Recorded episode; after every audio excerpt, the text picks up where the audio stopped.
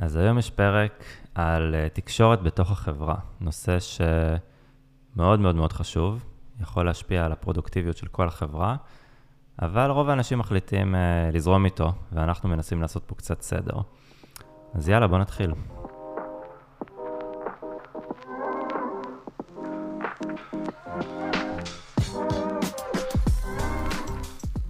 מה המצב, רן? מעולה, מה שלומך?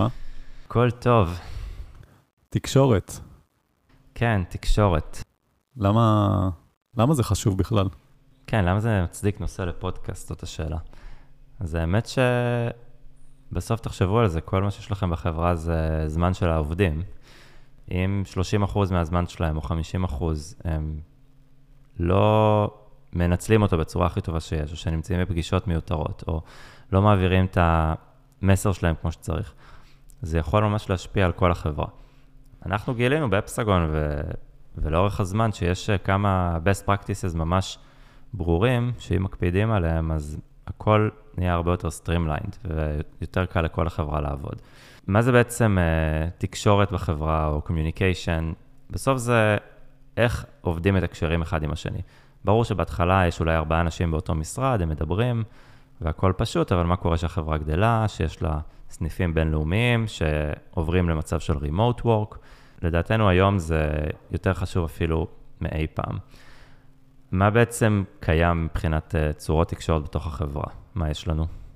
אני אפילו שנייה לפני שאני אענה על זה, אני חושב שאחד הנקודות שבהם הבנתי שתקשורת זה סופר חשוב, זה שנהיה לנו סניף מאוד משמעותי בארצות הברית, ודברים לא עבדו יותר בחדר ליד חדר או כתף ליד כתף.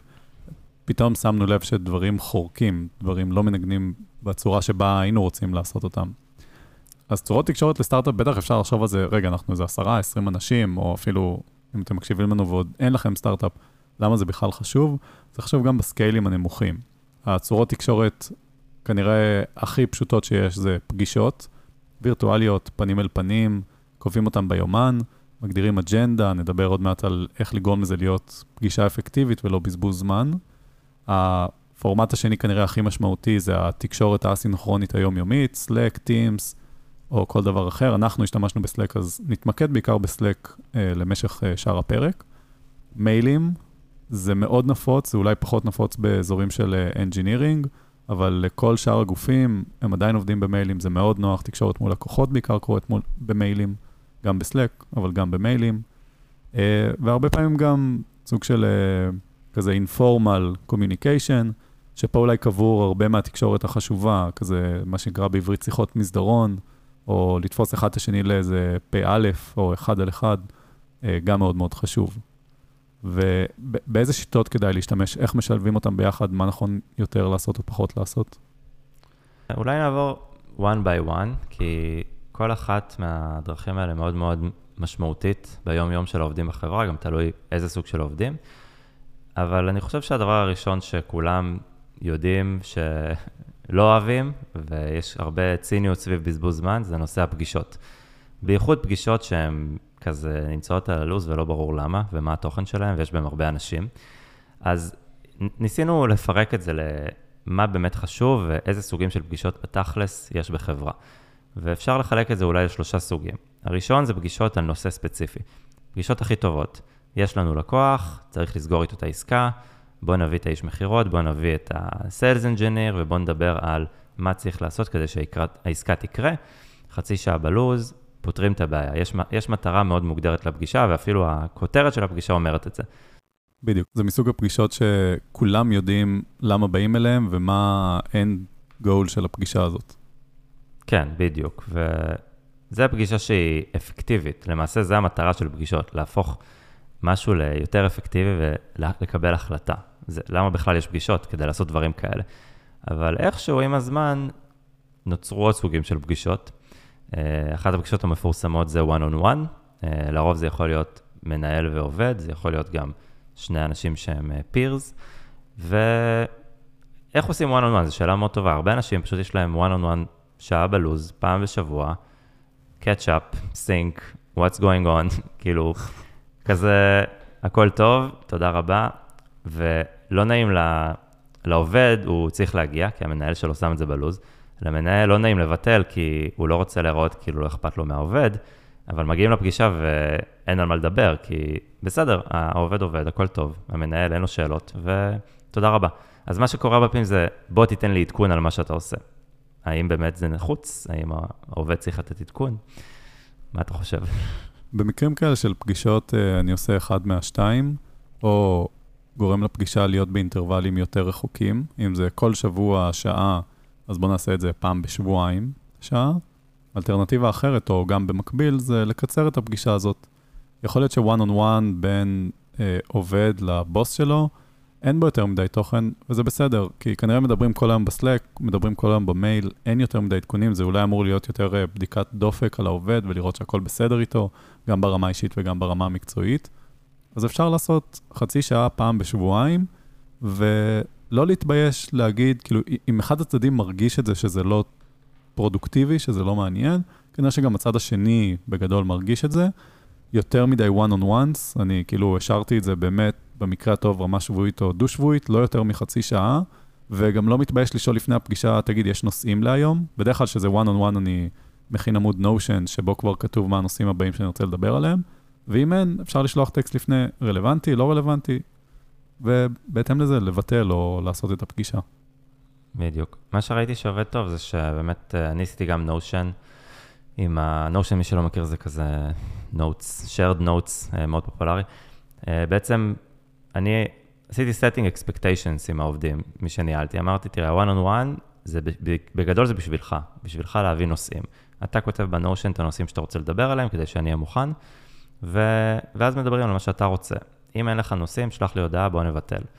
אם לי יש נושאים, זה גם יכול לקרות, אבל זה לרוב לא העיקר בפגישה. ואז אין בעיה, לא רלוונטי, תודה רבה, ניפגש שבוע הבא, או נדבר ביום שישי באיזה פגישה אחרת שיש לנו.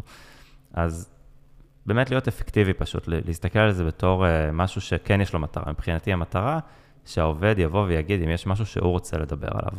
גם מה שאמרת על בדיקת דופק, אם יש איזה בעיה בוא תגיד לי. זה המטרה, זה האג'נדה בעצם של ה-one on one. יש לה פתאום מטרה וזה לא סתם to catch up. ומה עם הפגישות שהן כמו one on one, הן קורות אחת לשבוע, אבל מרובות משתתפים, נניח all hands על sales, פעם בשבוע, או weekly marketing updates, או לא יודע, engineering forum, או כל מיני פגישות כאלה שפשוט קורות, כולם לכאורה מחויבים להגיע, רוב האנשים מגיעים וירטואלית ולא מקשיבים, מה עושים עם פגישות כאלה? זה צריך מאוד להיות מודע אליהם, אפשר ממש לעשות, היה לנו עובד שתמיד דיבר על this is a very expensive meeting, זו פגישה עם 20 אנשים לשעה, כמה זה עולה לארגון, בסוף גם הם צריכות להיות פגישות עם נושא מאוד ספציפי, לדוגמה, הפגישה שהיא כן חשובה, זה כנראה ספרינט פלנינג של האנג'ינירינג. חשוב לעשות את זה, מדברים, יש לו ממש תוכן ואג'נדה. או דיל ריוויו, פעם בשבוע עוברים על הפייפליין, כל איש מחירות מעדכן על העסקאות. חשוב שלכל האנשים בחברה שרלוונטיים לעסקאות יהיה ויזיביליטי. אבל לדוגמה, weekly marketing meeting, מה הפגישה? זאת אומרת, על מה מדברים? כל אחד מעדכן, למי אכפת? זה נגיד ממש בעייתי, צריך להיזהר ואפילו לפי הכותרת, אם אתם לא מבינים מהכותרת מה יש בפגישה, תחשבו עם עצמכם האם באמת צריך את הפגישה הזאת, ואל תתביישו לבטל פגישות, זה מאוד משחרר, זה כמו לזרוק דברים לפח, פתאום יש לכם פחות דברים לדאוג להם. זה מדהים, שאני מבטל פגישה מחזורית, אני מרגיש כאילו קיבלתי עוד שעה בחיים שלי בשבוע או בשבועיים, זה חבל על הזמן, תרתי משמע חבל על הזמן. אחד הדברים שאם אתם רוצים יותר כזה כללי אצבע, בכל פגישה צריך להיות תיאור ברור וגם אג'נדה. אם הפגישה היא נקבעה לדון בנושא מסוים, אז כתוב בדסקריפשן מה מדברים, ואם יש מישהו שמזומן לפגישה ואולי הוא לא מבין למה הוא שם, שזה קרה לי כבר לא מעט פעמים, זה אינדיקציה הכי גרועה. תחשבו אם יש מישהו כזה, והאם הוא באמת צריך להיות שם, ולמה לא כתוב באג'נדה, במה מדובר. יש גם כזה מאמר מאוד יפה של פול גרהם, של Manager versus Maker Schedule, שבעצם מנהלים, העבודה שלהם זה לנהל, אז הם בעצם שמים את הפגישות, זה כאילו סוג של העבודה שלהם, אבל האנשים שמגיעים לפגישות זה Makers, זה נגיד מפתחים, או אנשים שהשכרה עושים דליברי של דברים, והפגישות מאוד פוגעות להם ברצף של היום. אז זה לא רק שפגישה זה בזבוז זמן, זה גם מפריע לאנשים שעושים את העבודה שלהם, לעשות אותה בהרבה מקרים. אני חושב שגם אין בושה בפשוט להגיד, להגדיר ולהפציר בחברה, אם נכנסתם לפגישה ואתם לא רלוונטיים אליה, הכל בסדר, תרשמו, אני אחרי 5 דקות או 10 דקות, אני מבין שאני לא רלוונטי בפגישה הזאת, אני אשמח לרדת, אם מישהו חושב אחרת תגידו לי או תקראו לי. והכל טוב, אין, לא צריך להרגיש רע, כן, אם מישהו לא מופיע לפגישה שלכם או יורד ממנה, זה בסדר. כן, ועוד משהו שהרבה פעמים אנשים חושבים שהם צריכים את ה-one-on-one, או צריכים את ה-team-meeting, נגיד שאתם מנהלים צוות, כדי לדעת מה אנשים עושים, ובעצם איך הם מתקדמים, כאילו איך אני יודע שאנשים עושים את העבודה שלהם כמו שצריך, בלי הדבר הזה. אז פה יש בעיה של הגדרת יעדים כנראה. מה שאנחנו היינו עושים זה להגדיר יעדים, תלוי למי, אבל יכול להיות יעד לחודש או לרבעון, וכל עוד אנשים יודעים מה מצופה מהם והם עובדים, אז מספיק שיש one on one שהם יגידו עם משהו not on track. אתם לא צריכים לעשות בדיקה לאנשים כל הזמן שדברים מתקדמים. וברגע שמשחררים מזה, הכל נהיה הרבה יותר קל לכולם, גם לעובד, הוא לא נהנה שעושים לו צ'ק-אין כל שבוע לראות שהוא עובד כמו שצריך. מאוד מסכים. מה קורה בפגישות שיש הרבה אנשים והן קצת מתפזרות, ולא ברור מי המנהל שלהם, או האג'נדה, איך כדאי לעשות סדר בדברים האלה? כן, אז במקרה הזה צריך שיהיה מודרייטור, מישהו שבעצם מריץ את הפגישה, ודווקא הרבה פעמים זה טוב שזה לא יהיה המנהל הכי בכיר, שאולי גם קבע את הפגישה, אלא מי שהאג'נדה היא שלו בעצם. לדוגמה אצלנו בדיל ריוויו, מי שהריץ את הפגישה זה ה-revenue operations, זאת אומרת, הוא זה שאחראי לרכז את כל הנתונים על הסיילס, ולדווח בעצם להנהלה איך הסיילס בחברה מתקדם. ולא ה-VP סיילס, שהוא המנהל צוות והוא accountable, אבל הוא לא בהכרח זה שמריץ את הפגישה. למעשה הוא זה שצריך לתת תשובות בפגישה, והצוות שלו צריך לתת תשובות.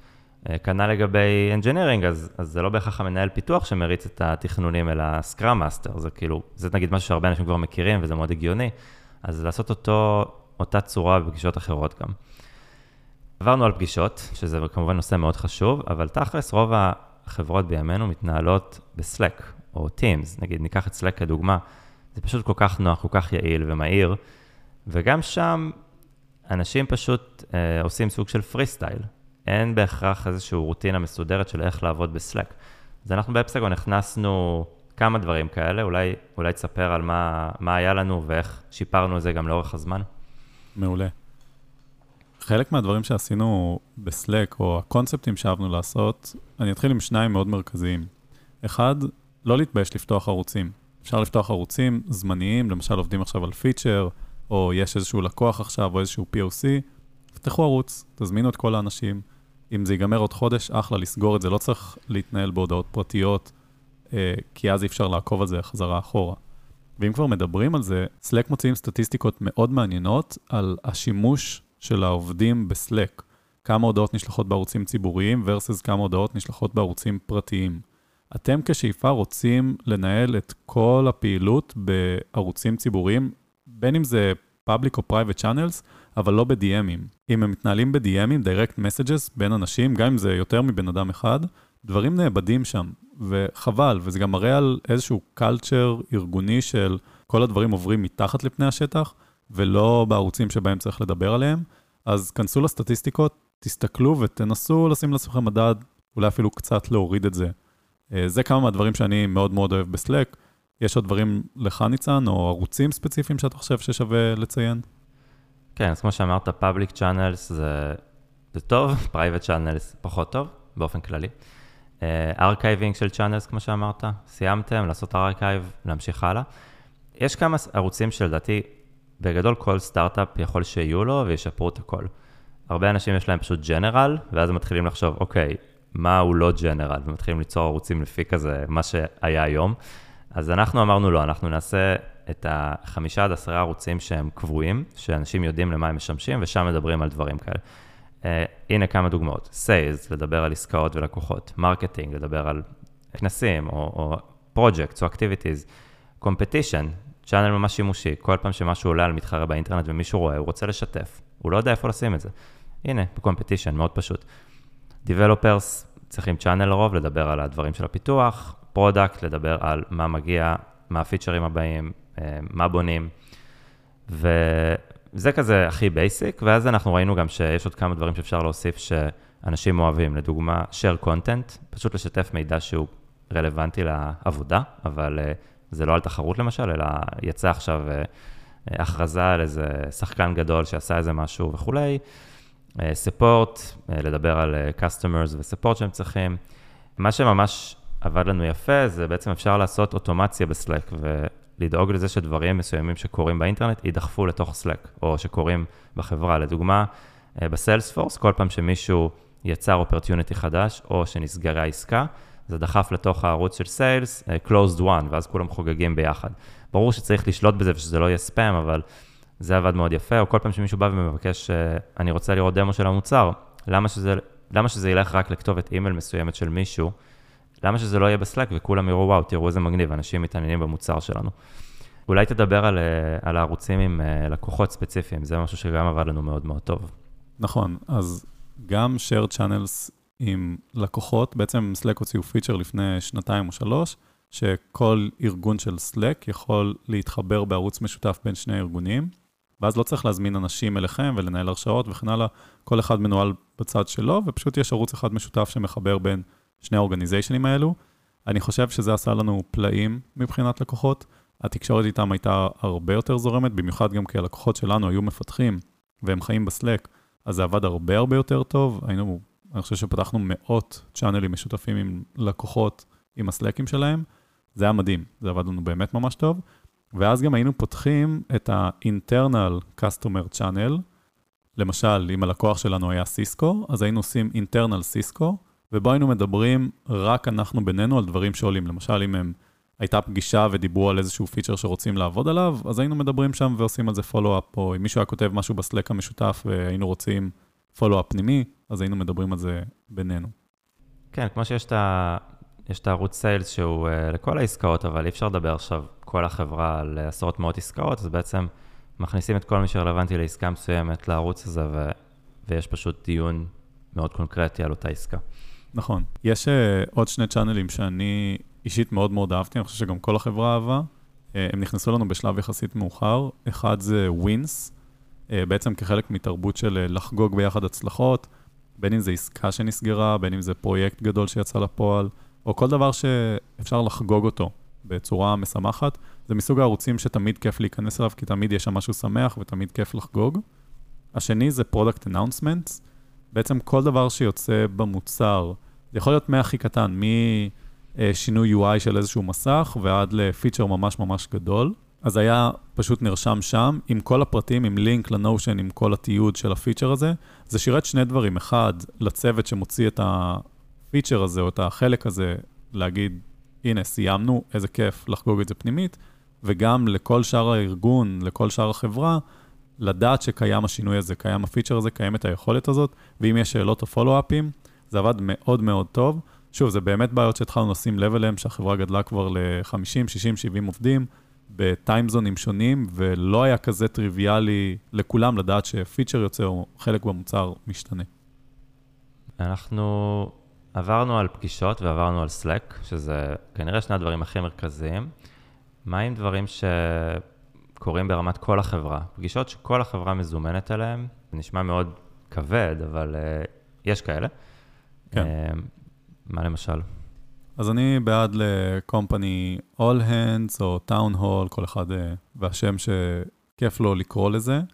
אני חושב שפעם בחודש זה טוב לעבור על עדכונים של כל המחלקות. זה צריך להיות עדכונים קצרים. תחשבו שלא לכולם יש כוח לשמוע על כל פיפס קטן שקרה במחלקה אחרת. אז ברמת הסלייד לכל מחלקה, לפרודקט ואנג'ינירינג, לסיילס, למרקטינג וכן הלאה. בעיקר לחגוג את הדברים הטובים. לחגוג על אנשים חדשים שהצטרפו לארגון, ועל הצלחות שהארגון חווה בתקופה האחרונה. אנחנו ממש היינו שקופים ביחס לתקשורת הזאת, ביחס לפגישה הזאת, והיינו ממש מביאים את אותם שקפים שהיינו מציגים לבורד האחרון הכי קרוב לשם, ממש לקומפני All Hands, עד כדי דברים שמן הסתם אי אפשר להציג לכולם, אבל 90% ומשהו מהשקפים פשוט היו הולכים ל-All Hands, וזה היה מאוד נחמד. גם היינו מאוד גלויים על זה, אמרנו, זה מה שהמשקיעים שלנו יודעים, וזה מה שגם אתם יודעים, אז זה עבד מאוד מאוד טוב. גם פה, לא ארוך מדי, לא משעמם מדי, לא בקיידנס יותר מדי קבוע, כאילו אין מה לעשות עם זה פעם בשבוע, שבועיים, לא קורה כזה הרבה, ואפילו בהתחלה לגמרי הייתי חושב לעשות את זה אולי פעם בחודשיים, או אפילו קצת יותר, כי באמת לא קורה המון, ושרוב האנשים מרוכזים בחדר אחד, אין לזה המון משמעות. איזה עוד פגישות היו? נראה לי הפגישה השנייה שבאמת הייתה לכולם, זה הדיל ריוויו, שזה היה פתוח לכל החברה, אבל לא חובה לכל החברה, למשל לא כל המפתחים היו צריכים להגיע, לרוב זה היה כל הסלס טים, סלס אנג'ינירס, פרודקט, ואולי מישהו מהאנג'ינירינג שצריך להיות שם לגבי עסקה ספציפית. בעצם עוברים על הפייפליין של החברה, ה-Revenue Operations מריץ את זה, מדבר על מה היעדים, איפה אנחנו ביחס ליעדים, ומה העסקאות הכי חשובות, ואז כל איש מחירות עובר ומעדכן. ברור שזה רלוונטי שהחברה היא נקרא לזה לפני Series B, כנראה שהצוות מחירות הוא כמה אנשים בודדים, אחרי שהיא גדלה כבר זה עובר להיות ברמה יותר צוותית של הצוותי מחירות, אבל תחשבו על זה מאוד נחמד, כי לרוב בעיקר בחברות עם המרכז פיתוח בישראל, יש אמנם חשיפה למה קורה ברמת הביזנס, אבל זה לא במיינדסט של האנשים כל הזמן. יש הרבה אנשים שפשוט ישבו לפתח איזשהו פיצ'ר, וזה סבבה להם, אבל פתאום חושפים אותם לביזנס, שבעצם זה מה שקורה בחברה, זה מה שבאמת חשוב, לסגור את העסקאות האלה. בלי זה, מה אנחנו בעצם עושים? אז לדעתי זה מחבר מאוד את החברה לדברים החשובים באמת בצד הביזנסי. דבר אחרון זה לגבי מיילים. הזכרנו את זה גם כצ'אנל תקשורת.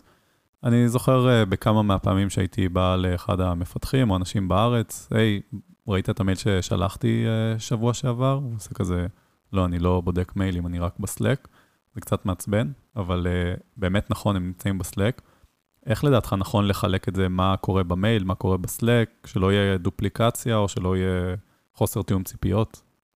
כן, אז היום אנחנו בסיסקו וזה מאוד שונה, מייל הוא צורת תקשורת מאוד עיקרית, אבל בסטארט-אפים אין כמעט דברים שאני יכול לחשוב עליהם שצריכים להתנהל במייל, שהם פנימית בתוך החברה. כל דבר שהוא פנימי, למה שזה לא יהיה בסלק? זה הרבה יותר נוח להגיב שם, לחפש שם וכו'.